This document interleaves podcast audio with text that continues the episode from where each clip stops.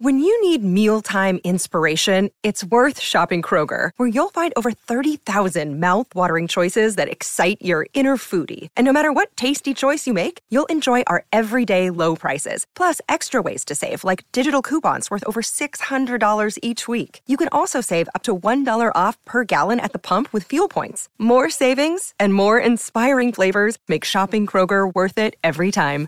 Kroger, fresh for everyone. Fuel restrictions apply. Another day is here, and you're ready for it. What to wear? Check. Breakfast, lunch, and dinner? Check. Planning for what's next and how to save for it? That's where Bank of America can help. For your financial to-dos, Bank of America has experts ready to help get you closer to your goals. Get started at one of our local financial centers or 24-7 in our mobile banking app. Find a location near you at bankofamerica.com slash talk to us. What would you like the power to do? Mobile banking requires downloading the app and is only available for select devices. Message and data rates may apply. Bank of America and a member FDIC. SpaceX plans to have two orbital towers down at Starbase in Texas for the launches of their Starship vehicle. Super heavy vehicle, about 400 feet tall, the most powerful rocket in existence right now. Now, right now, SpaceX can launch Starships about five times per year, but they don't really want to do that. They want to have a lot more launches than five per year because they need to test the rocket for the upcoming Artemis missions and also for Starlink missions in the future, and also some other cargo missions to the moon and beyond. So, what do they do? Let's take a look real quick at this. Uh, this is from Ars Technica. This is Eric Berger. Eric is awesome. Uh, SpaceX seeks a waiver to launch Starship at least nine times this year. Uh, last year they did. Uh, we're at two right now, two Starship launches altogether. So if they could squeak out nine launches, uh, it's been it's months between every single launch between IFT one, IFT two, and now IFT three. It's been a few months, but if they could do three, uh, you know, uh, three within this time frame, like right now, IFT one, IFT two, and if IFT three could be in March of this year, uh, they'd have April, May, June, July, August, September, October, November, December. So they'd have that many months. Could they get that many launches in that many months? One launch per month, about. Um, I don't know. That's a that's a pretty risky bet to take. Nine launches in about as many months. Could they do a turnaround of one launch per month? Could they build enough boosters fast enough? Could they have enough Raptor engines for one launch per month? Do they have enough ships for one launch per month? At this point, they don't have as many built as there are months left in the year. So um, there's a possibility that they can get this done. They're going to have to ramp up production, ramp up launches, but I believe they could do this. So let's get into a little bit of the minutia here. Um, SpaceX nears its uh, first Starship launch in 2024, possibly as soon as within three weeks. So sometime in March, you know, they're going to be doing this launch from Starbase. During a press uh, availability this week, the Administration of Commercial Space Transportation at the FAA, Kelvin Coleman, said the agency is working with the company to try to facilitate the Starship launch licensing process. This is huge if this actually happens. So, looking at a pretty aggressive launch schedule this year, he said they're looking at, I believe, at least nine launches this year. That's a lot of launches. Uh, if you're doing modifications, doing them one by one, that's a lot of work. Could SpaceX be hiring a bunch more people too?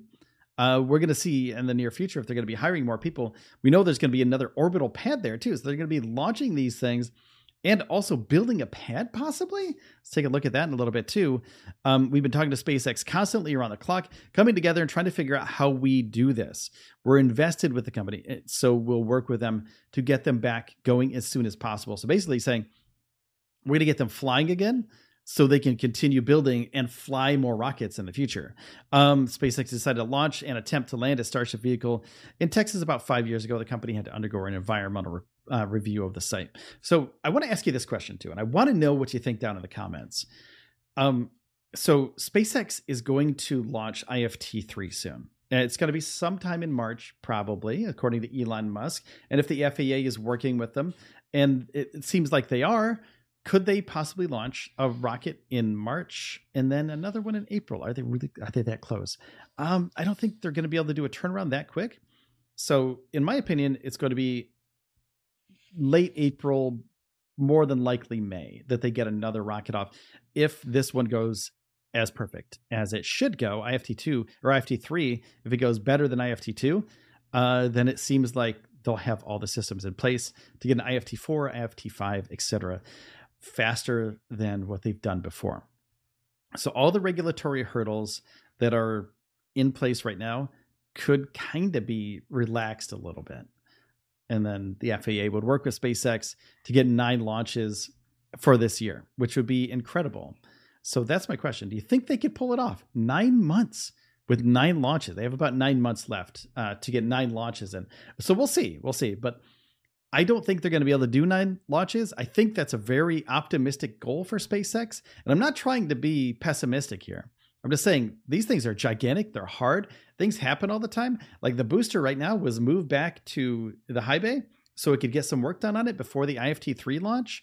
And the uh, the ship is on the suborbital pad right now, just hanging out. So maybe there's going to be some work uh, done on the uh, on the booster and on the ship in the near future. So if that needs to happen, the timelines can slip pretty quickly. Now that being said, suborbital pad B could be becoming orbital pad B. SpaceX has always wanted two, count them two, two, two, two launch towers at Starbase Texas. That was their vision from the beginning. Two launch towers so they could do everything they need to do from Starbase. Don't have to worry about Kennedy Space Center for a while. They can do everything from Starbase until they start launching humans on these things or start launching these things from NASA property at Kennedy Space Center. Possibly for the first Artemis mission. It seems like a good PR stunt to get them launched from NASA. But if they need to, they can do these uh, launches from Texas because it's already built out. No reason to go to Kennedy Space Center and waste resources there uh, before the launches. Just keep building up Texas and keep getting it to a better place. So this is suborbital pad B. Um, is now going to be orbital pad B, and that's according to Vixie, Vicky Cox 15 on Twitter or X, if you will. Um, and SpaceX reiterated the permit application on 12 February 2024 with modified project plans requesting to fill a 0.16 acre wetland to construct a second orbital launch pad, which will replace the current suborbital launch pad and test stand. So currently, it's just a test stand, right? It's just it's just right here. That's it. There's really not much there. But it could be a orbital launch pad, which would be fantastic because if they're going to refuel Starship, they have to send up uh, possibly anywhere between 10 and 20 tankers for Starship to refuel before it gets to the moon. It needs to refuel them. It's a complex thing. It's a very complex thing. Could SpaceX do it with two pads? Better than one pad.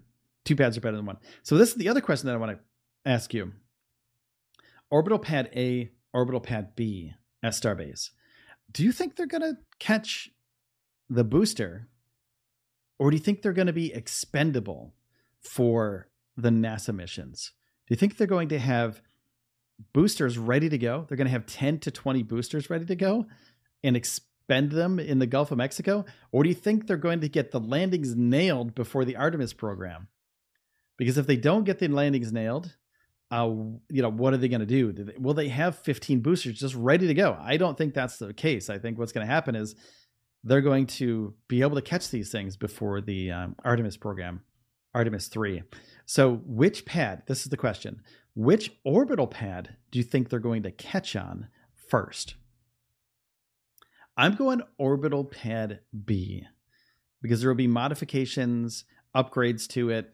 They need to catch it so if if they need to catch it in one tower, I think it's going to be orbital pad B because orbital pad A, it's going to be the workhorse. I think they're going to launch from there. That's perfectly fine. They launch from there right now. They're going to also launch from orbital pad B. But if they can launch from orbital pad B, uh, they can land at orbital pad B, orbital pad A. Also, they can land at orbital pad B. Maybe they can catch them at both. I want to know your opinion down in the comments below. Let me know what you think where they're going to catch the first booster orbital pad A or orbital pad B. So we got a couple questions here today. Um, but that's that's pretty much it. I want to show you the the uh, the plan here. Um, Space Exploration Technologies uh, published February 22nd. Project plans, um, you know, go into deeper here, go a little bit deeper, and you can zoom in if we need to 150%. Uh, wetlands subject to this request. So we have tank farm, orbital pad, etc. here. And then we have um, down here, we have a little zoomed in uh, requested additional wetland impact 0.16 acres. This little red, this little red one right here. Proposed wetland impact. It's not much. It's really not much. Uh, but will they be able to do this? And there's a, a ground shot of it, wetland impact uh, update summary. So there's the pad. You can see it there. It's right right next to it. It's literally like you can take a couple steps across this. Take five or six steps and you're across this whole thing. Um, the Army Corps of Engineers, will they allow this?